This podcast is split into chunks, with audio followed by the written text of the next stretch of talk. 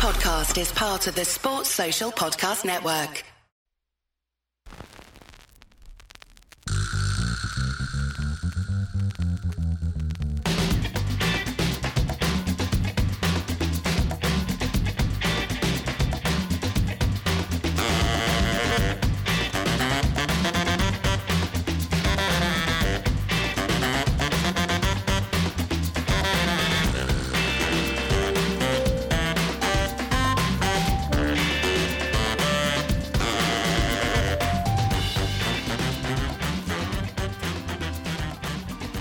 Alright.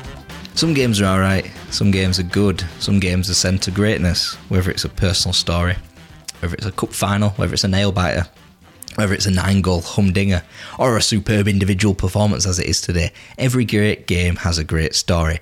I am Jake from What If Football. I thank you for donating to this Patreon page, and this is the 16th episode of the Great Games podcast where we have Andrei Shevchenko working his magic at the Nou Camp, Barcelona versus Dynamo Kiev from 1997 in the Champions League. Let us get stuck straight in.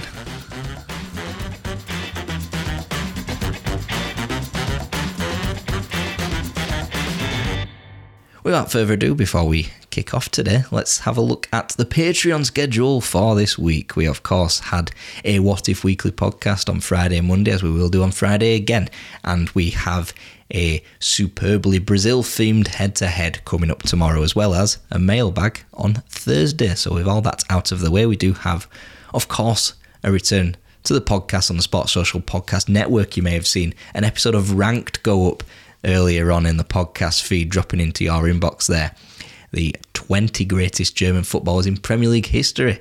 We have also got the Noughties Nostalgia podcast coming up tomorrow, and of course, the Barclays keeps coming. The third episode of the second season, the 1993 94 term, coming up into your ears on Friday afternoon. So, without further ado, let's get stuck into Dynamo Kiev, shall we?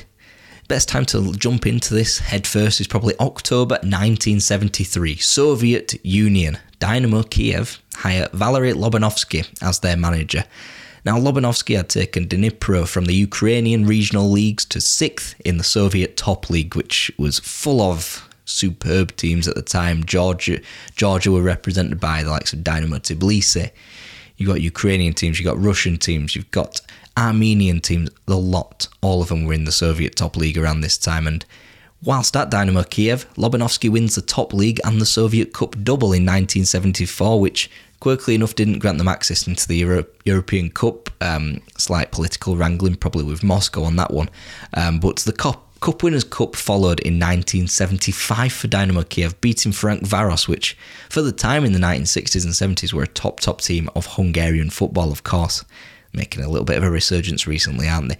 Lobanovsky took Dynamo Kiev to as far as they could go, far as they've gone in the European Cup. They got to the, the quarterfinals in 1976 against Saint Etienne, who, of course, went on to reach the final against Bayern Munich, and then in 1977 went one step further, but unfortunately lost to Borussia Mönchengladbach in the semi-finals, and Gladbach, of course, went on to lose to Liverpool. Liverpool Dynamo Kiev would have been one hell of a game. Now, I'm going to apologise to Ukrainian listeners for the following pronunciations here, and throughout, of course.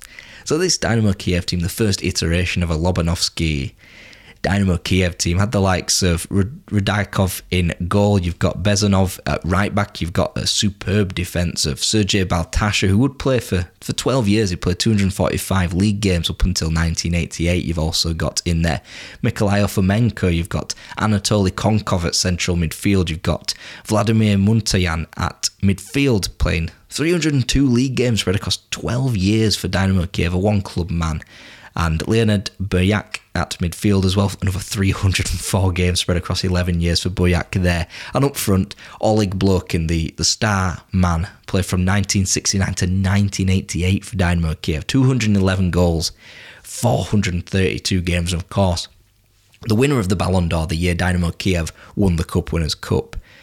In the year Soviet Union made their, well, most recent European Championships final in 1972, three of the five Dynamo Kiev lads named in that Soviet squad played in the final. And around these times, when Lobanovsky was um, guiding Dynamo Kiev to greatness, the Soviet team was populated with quite a lot of, um, of Dynamo players. They would evolve. Lobanovsky come back after uh, a few years away, managed the, the Soviet side at the 1982 World Cup. Dynamo would finish 7th and 10th in his absence, but he would return, make his grand return in 1985, winning the league and cup double once more. And then what followed? Perhaps their, their greatest ever achievement, really, the 1986 Cup Winners' Cup final, a 3 0 victory over Atletico Madrid. I think that gets more coverage because of who they beat in the final as opposed to Ferencváros 11 years prior, despite Ferencváros probably being almost of the ilk of Atletico Madrid. Of course, 1974 Atletico Madrid got to the Champions League final at European Cup finals. It was then known, but I think this the the manner of the win as well, and the the likes of Oleg Blokhin up front I think it just takes, I think it just gets that little bit more prominent in people's minds. Obviously, it's more recent as well. The league would follow in 1986, and following Baltasar and Blokhin, who, who were in the squad for the 1975 Cup Winners' Cup final, you've got the likes of Oleg Kuznetsov, played up until 1990 and then went off to Rangers, of course. And Then you've got uh, who played in two spells, 79 to 91, with primarily his um, first spell, and then 92 to 93 to end his career, playing 345 league games for Dynamo Kiev from left back Vasily Rats, as well, of course, played uh, one of the superb members of the Soviet Union side of the 1988 European Championships, played for Dynamo Kiev 164 times in the Soviet League between 1981 and 89.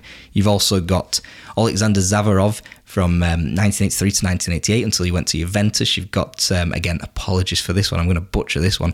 Mikolaychenko, um, 1981 to 1990, in the sort of number 10 position, went on to then play for Sampdoria and Rangers, played uh, 137 times. And you've got Igor Belanov, 1985 to 89, and they were represented well, as I say, in the Soviet Union. 11 of the 20 players that uh, Lobanovsky admittedly, took to uh, Euro 88. 11 of those 20 were Dynamo Kiev players, of course, and seven of those played in the final against the Netherlands. Lobanovsky would sign off um, for the last for the uh, the next time for Dynamo Kiev with a double in 1990. Now, Dynamo Kiev, obviously, the Soviet Union dissolved, and the dissolution meant that Dynamo Kiev would then play in the Ukrainian League they wouldn't win the league in the first season in 1992, but then the uh, they're changing the calendar from from uh, to match the Western leagues from the 92-93 season onwards. Dynamo Kiev dominated, to put it bluntly. They won the Ukrainian League in 1993, 1994, 1995, 1996, 1997. They won it by goal difference in 93, then that graduated to 7 points, 10 points, 6 points, 11 points. And to put it in perspective, they lost in across five seasons, those five title winning seasons, they lost just 12 times. And on three occasions, they lost only once. So these are there's a domineering numbers right there. They beat the likes of Karpaty Lviv 2 1 in 1993 and again, apologies, Nyvya Vinnytsia 2 0 in 1996 to team those league titles up with doubles in the Ukrainian domestic uh, leagues. Dynamo Kiev returned to the welfare, of course, Valery Lobanovsky's third reign in 1997 after um, it was uh, quite clear that they were they were dominating in, in, Ukraine, yes, but they would suffer in Europe. I think they were pushed. They pushed Barca all, all the way. And Obviously, the European Cup had now become the newfangled Champions League. Um, in the early stages, the formatting was having a bit of tweaks. They'd have a couple of rounds before getting into the like eight-team group stages. And in the 1994 year, Dynamo Kiev were the only team to um, beat Barcelona up until the final, of course. This is Johan Cruyff's Barcelona, the dream team. They got a 3 1 win in Kiev, but ultimately the uh, return to the Nou Camp ended in defeat, a 4 1 defeat, which of course overturns the aggregate score. Um, Barcelona, of course, would then go on to be thrashed by Fabio Capello's immense Milan team in 1994's final. They would get through the groups, get through to the groups in 1994-95 season, but embarrassingly lost all but one game, a 3-2 win against Spartak Moscow, and then finished bottom. They would qualify again for the groups in 1995, beating, Panathinaikos in the very first game. It seemed to be going so well, but but then they were expelled, accused of bribing the referee, and Aalborg, who they beat in the uh, qualifiers, took their place, which is um, unprecedented, really. And then Aalborg then beat Panathinaikos, but ultimately didn't qualify for the knockout phase. As a result, then their their expulsion would would be a one year ban, but that would be reduced. They would bow out in the qualifiers in 1996. But then we reached the 1997-1998 tournament, what helped Dynamo Kiev or helped teams like them is that the Champions League opened up to 24 teams, but it also meant that because of Ukraine's coefficient being obviously a new nation, Dynamo Kiev had to start from the bottom around this time. They had to go through two qualifying rounds. Um, there were only two qualifying rounds back then. They had to go through them both. So that meant a trip to, of course, Barry Island, of all places. Imagine Shevchenko just rocking up at Barry Island. Uh, for anyone who doesn't know, that's in South Wales, a wonderful part of the world. I've been there a few times. Um, Dynamo Kiev won 6 0 in the aggregate scoreline in the first qualifier, obviously. And then, admittedly, beat an impressive Brøndby team 4 2 in Denmark um, and then qualified for the groups. And given their footing in Europe, 1986 was evaporating in the memory, of course, as a completely different team. They had a tough group. They've got PSV, Newcastle, Barcelona. But in this team, you have got another Mykolenko, you've got Oleg Luzhny, um, the captain at fullback, and you've got Sergei Rebrov, and of course, the main man, what we're here to see today, Andrei Shevchenko, so he started playing in the second team in 1993. The second team at Dynamo at the time were playing in Ukraine's first league. Um, would make his debut in 1992-93 season. Then obviously played for the second team throughout the following two seasons before breaking into the senior side in 1994. Didn't have the best goal scoring start, scoring just one goals in one goal in 17 games, probably mainly substitute appearances there. But the following season, 95-96, that was his coming out party. 16 goals in 31 games in the league less so in 96 97, but returned to prominence in his final two seasons in Ukraine. And we get 19 goals in 23 games in league in league form in the 97 98 season. You got a goal per game in the Cup. And then back in the Champions League, after achieving the double, you've got five leagues in a row. The dominating Andrei Shevchenko is having a party in Ukraine. But let's go back to 1994 for a second. You've got Barcelona at the top of their game, as I said, getting thrashed by an immense Fabio Capello Milan side. And this is sort of the beginning of the end for the dream team. Obviously, Johan Cruyff had dominated Spanish football. He'd won back to back to back league titles. They'd won the European Cup, the final ever European Cup in 1992 against Sampdoria, their first title um, as a team. Obviously, they've then since gone on to uh, to win bucket loads, obviously. And um, this all started because of Johan Cruyff, of course, the, the process there. Uh, Pep Guardiola in the midfield, famously, of course, the reliance on uh, the academy tearing it all up. But it ultimately, at the start, at the beginning and at the end of Cruyff and then his successors, they wouldn't be ultimately the instant success from this tearing up of the of the playbook by Barcelona. Really, they finished fourth, wouldn't qualify for the Champions League in 1995 wouldn't qualify as defending champions because it would be defeated at the quarterfinals at the hands of an up and coming PSG side who've performed quite well in the Cup Winners' Cup as well. You may remember, if you're of that age, of course. Cruyff around this time, the free foreigner rule was still in play in 95, 96. He made an absolute mockery of that. So you've got likes of Gheorghe Hagi, Romario, Hristo Stoichkov, Ronald Koeman, Jordi Cruyff, of course, his son, and Igor Korneyev, um, all in the squad. So you got um, double the quota there, and that was really, I think that was a lot of the ills really. And you obviously had the Laudrups beforehand in 1994 that left um, after being ruled out, ruled out because the, the too many foreigners in the team.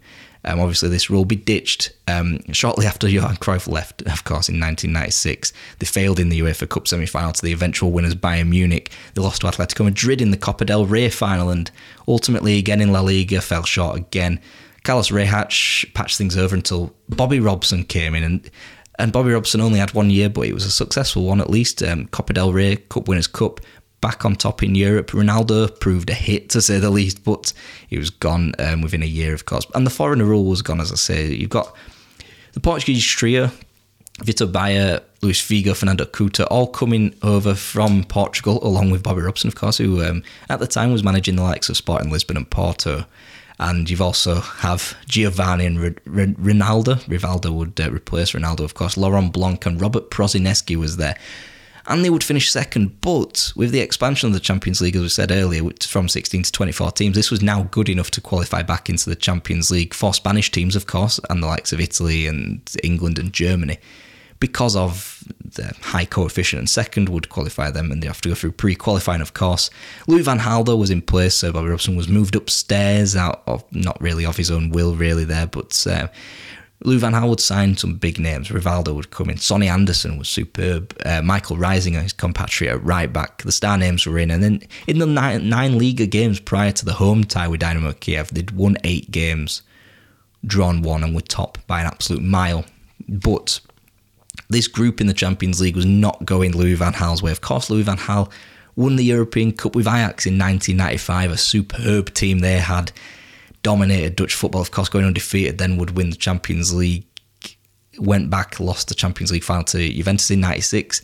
Was trying to get back to that with um, with Barcelona here, but it didn't start too well, did it? Newcastle fans may remember Tino Asprilla's hat trick sinking Barcelona 3 2 in the first ever match day there. Meanwhile, you've got the likes of Sergei Rebrov and uh, Andrei Shevchenko combining for Dynamo Kiev in a 3 1 win in, in Eindhoven against PSV.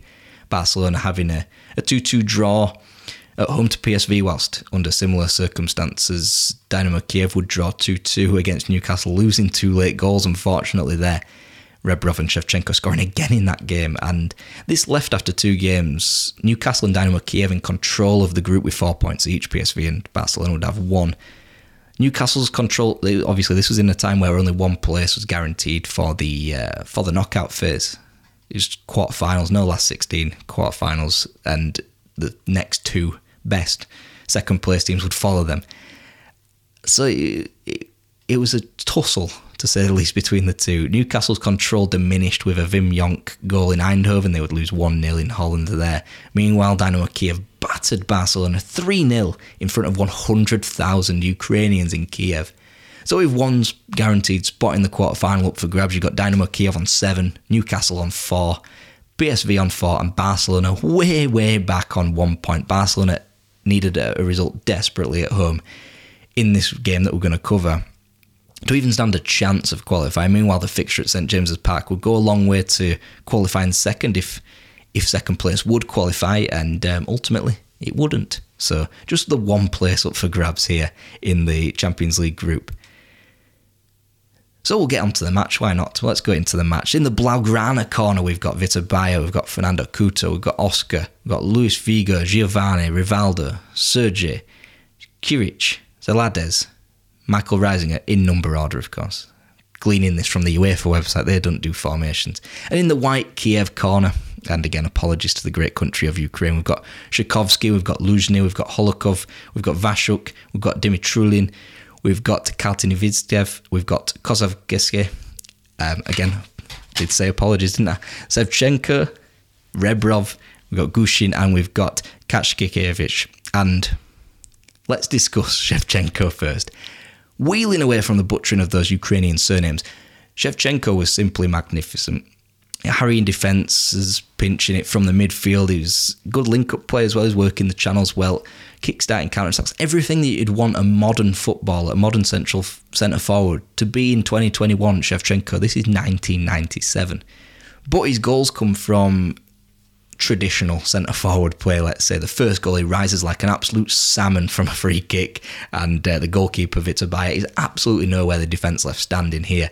The second goal is He's fairly similar, but it's from open play. He has to compete with Vitor Baía here. He heads it almost out of his hands.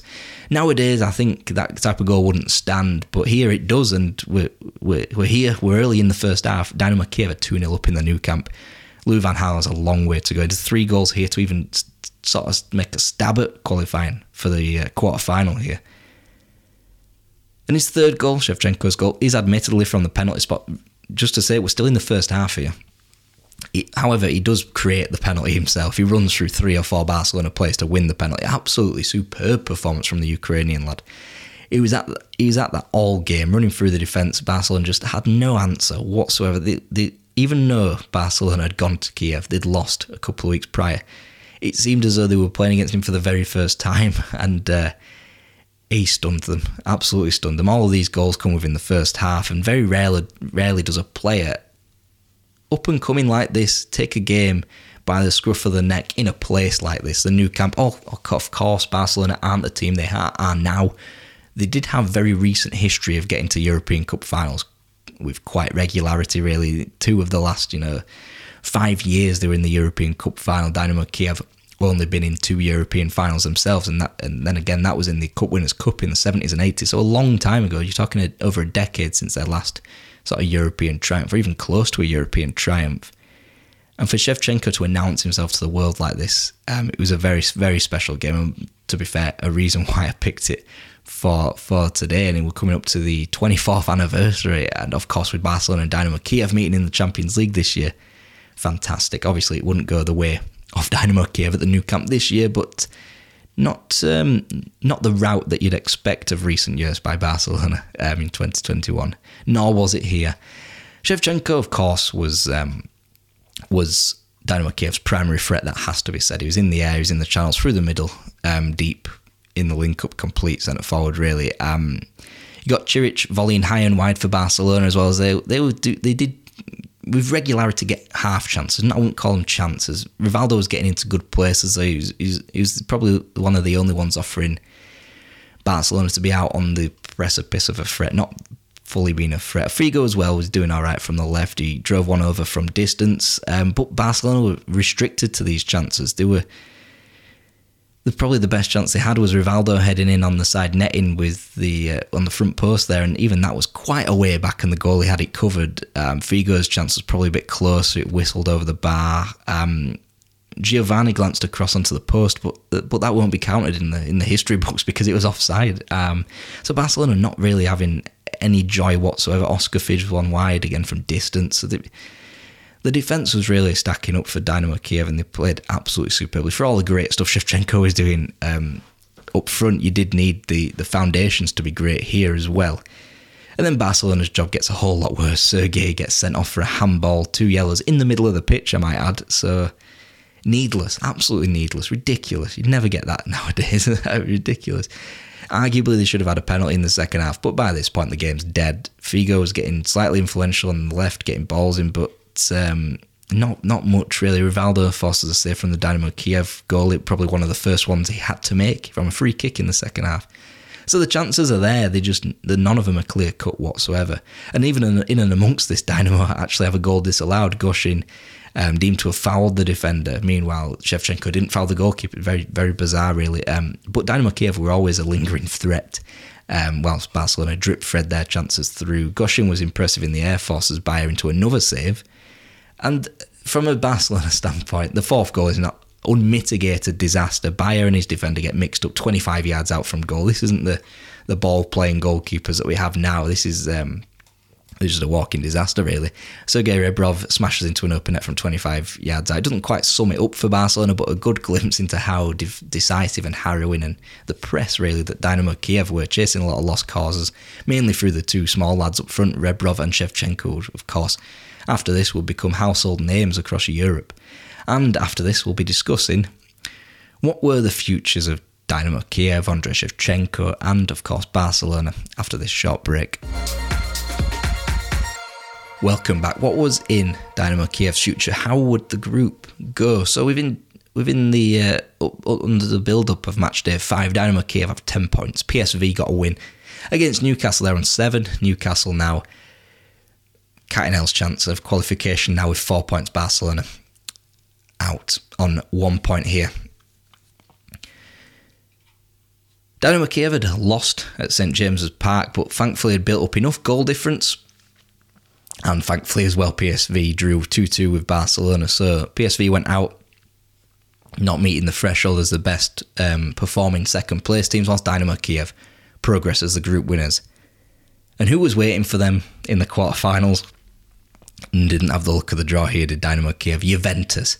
Juventus had been in the previous two finals, been in the previous three UEFA finals. If you extend that to the UEFA Cup as well against Parma in 1995, they whipped them 4 1 in the second leg. So, so the journey was over there for uh, for Lobanovsky for Dynamo Kiev, but they would go again the following year, 1998, 1999. Andrei Shevchenko this time was top scoring in the Champions League, and again, unfortunately, because of Ukraine's standing, despite despite Dynamo Kiev's best efforts, they had to go through two qualifiers to get through again. Wouldn't you, wouldn't you know it? It was another trip to Barry Island, and uh, they got through that, of course. They get through the second qualifier and they take four points off both Lens and Arsenal. And Panathinaikos, again, legally this time beaten again. So, Dynamo Kiev qualifiers, group winners again.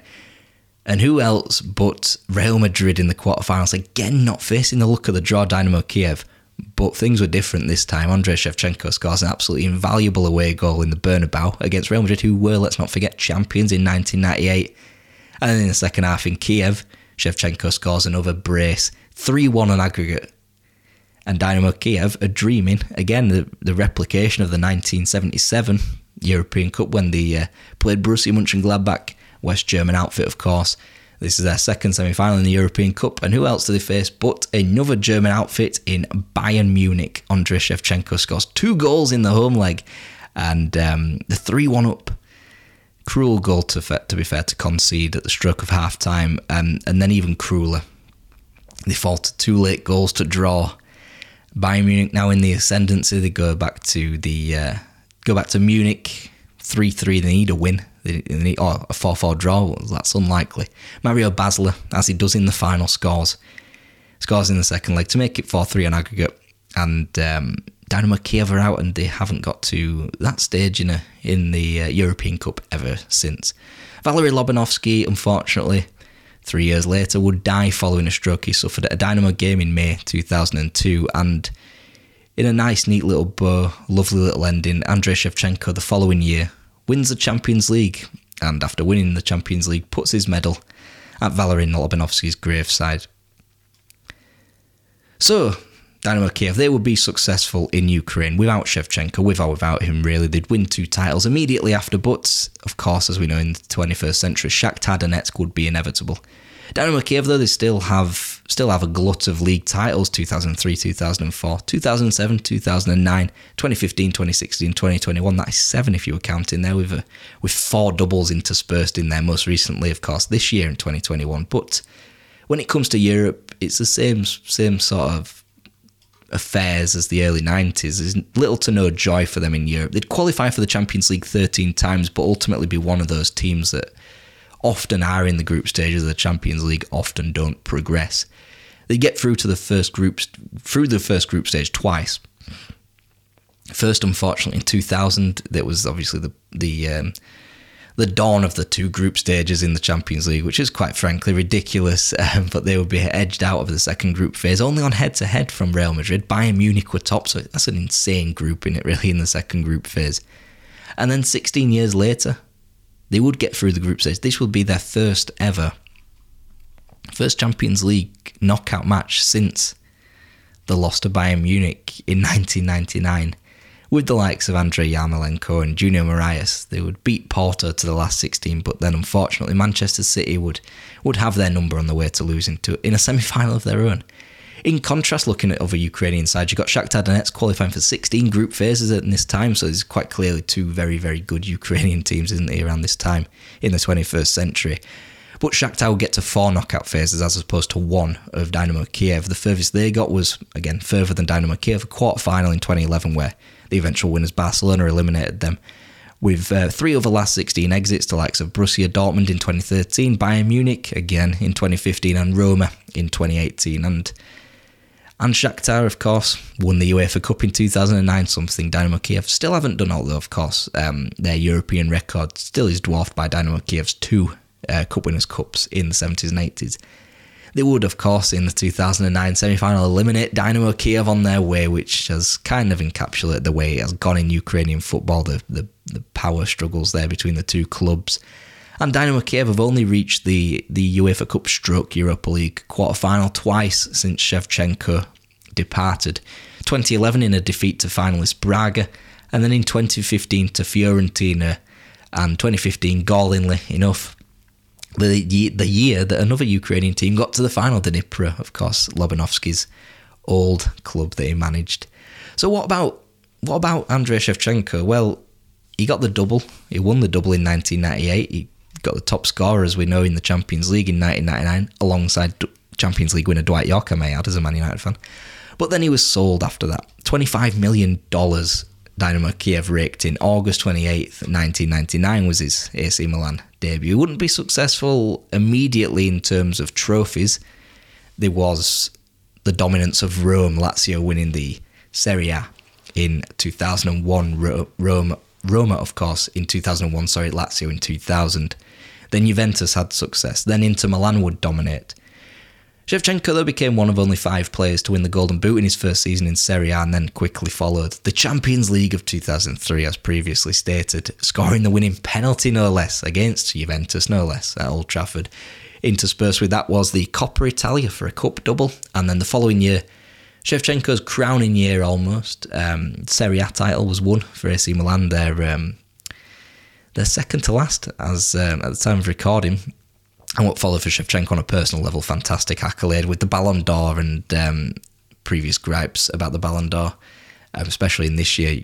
Check that out on other podcasts that I've done. And uh, 2005, of course, Shevchenko scored the vital penalty, uh, had the vital penalty again in Istanbul, but this time he would miss, and AC Milan would lose the Champions League after the miracle of Istanbul, of course. A year later, Shevchenko would be gone from AC Milan. Chelsea and it must be categorised as a, a bit of a flop, underachievement really from Shevchenko. He won the League Cup and the FA Cup in 2007. Didn't really suit Chelsea. They already had Didier Drogba as a focal point up front and arguably came at the club at the wrong time. Maybe his time was 2004 instead of instead of uh, Drogba, and maybe that would have been the perfect time for for Shevchenko at Stamford Bridge, really. But then he would go out on loan to back to Milan, um, playing 18 games without scoring in Serie A, far cry from his earlier form at the San Siro, and then closed out his career high, nicely enough with um, a three-year stint at Dynamo Kiev until 2012, and ultimately signed off with Ukraine at Euro 2012. Those will be his final games as a professional footballer. He played for his country between 1995 and 2012, playing 111 times. That is only dwarfed by Anatoly Tymoshchuk. He scored 48 times, and at the time of recording, he's Ukraine's record holder. But Yarmolenko is creeping up on that ever so slightly with 44 and may, may possibly break it in the November internationals. Who knows? So around Shevchenko's time, Ukraine, obviously a, a, relatively new country, they had a patchy record of actually qualifying for tournaments since um, the Soviet dissolution. Russia, to be fair, did as well. They, they would go out in the groups of Euro 96, Euro 2000, the World Euro 2004 rather, the World Cup in 1994 and in 2002. Euro 2008 threatened to change that. They got to the semi final, of course, powered by Roman Pavlyuchenko and Andrei Arshavin. But for Ukraine in this time, though, they had hard luck, let's be honest. In 1998's qualification for the World Cup, they were edged out by Croatia in a playoff 3 1 on aggregate.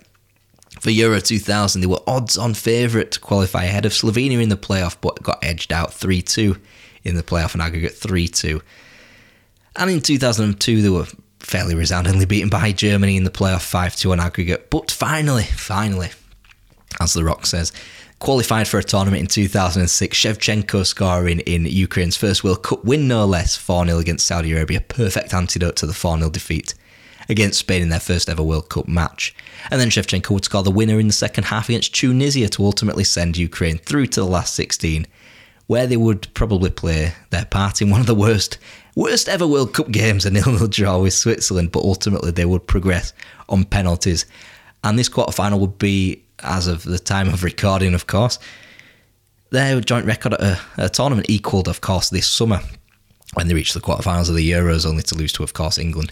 Shevchenko got one last crack of a tournament in 2012, hosted, co-hosted, of course, by Ukraine. So no playoff heartbreak there; they were already qualified. Shevchenko even scored the two winning goals against Sweden in the first ever game of the uh, of Ukraine's campaign at home, but then they would unfortunately lose to France on a sodden evening in Donetsk. They would lose to England also in Donetsk and crash out Shevchenko's final game the 1 0 defeat to England and Ukraine finished third in the group, and Shevchenko's career, as a result, was over. Barcelona, though, in the meantime, they would go from the failures of Louis van Gaal and others and enter into a bit of a new dawn with Frank Rijkaard and obviously the signing of Ronaldinho. They would have, like a cheetah, a very bright but brief spell at the top.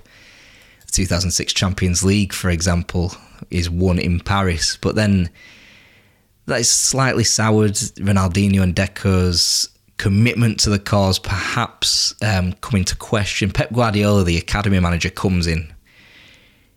He uh, succeeds Frank Rijkaard, and then, as we know, the rest is history. implementing the ways of Johan Cruyff, implementing, utilising La Masia. The trio of Busquets, Xavi, Iniesta in midfield obviously goes without saying. Messi in a false nine position, which he works his way up to um, across the Champions League wins in 2009 and 2011. And Barcelona win their final Champions League to date in 2015 against Juventus in Berlin, coached by Luis Enrique, another product of Barcelona, of course, um, at least playing wise, not La Masia, um, academy academy wise.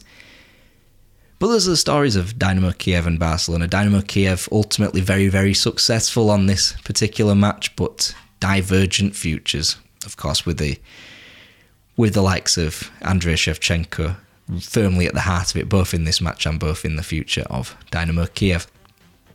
We will be back next week with another great game and another fantastic Champions League group stage fixture. Episode 17 will come from the Principality of Monaco in 2003, where they played Deportivo. Seemingly a, an innocuous match to choose, but if you know, you know, and I'll leave it at that. Thank you for listening, and until next time.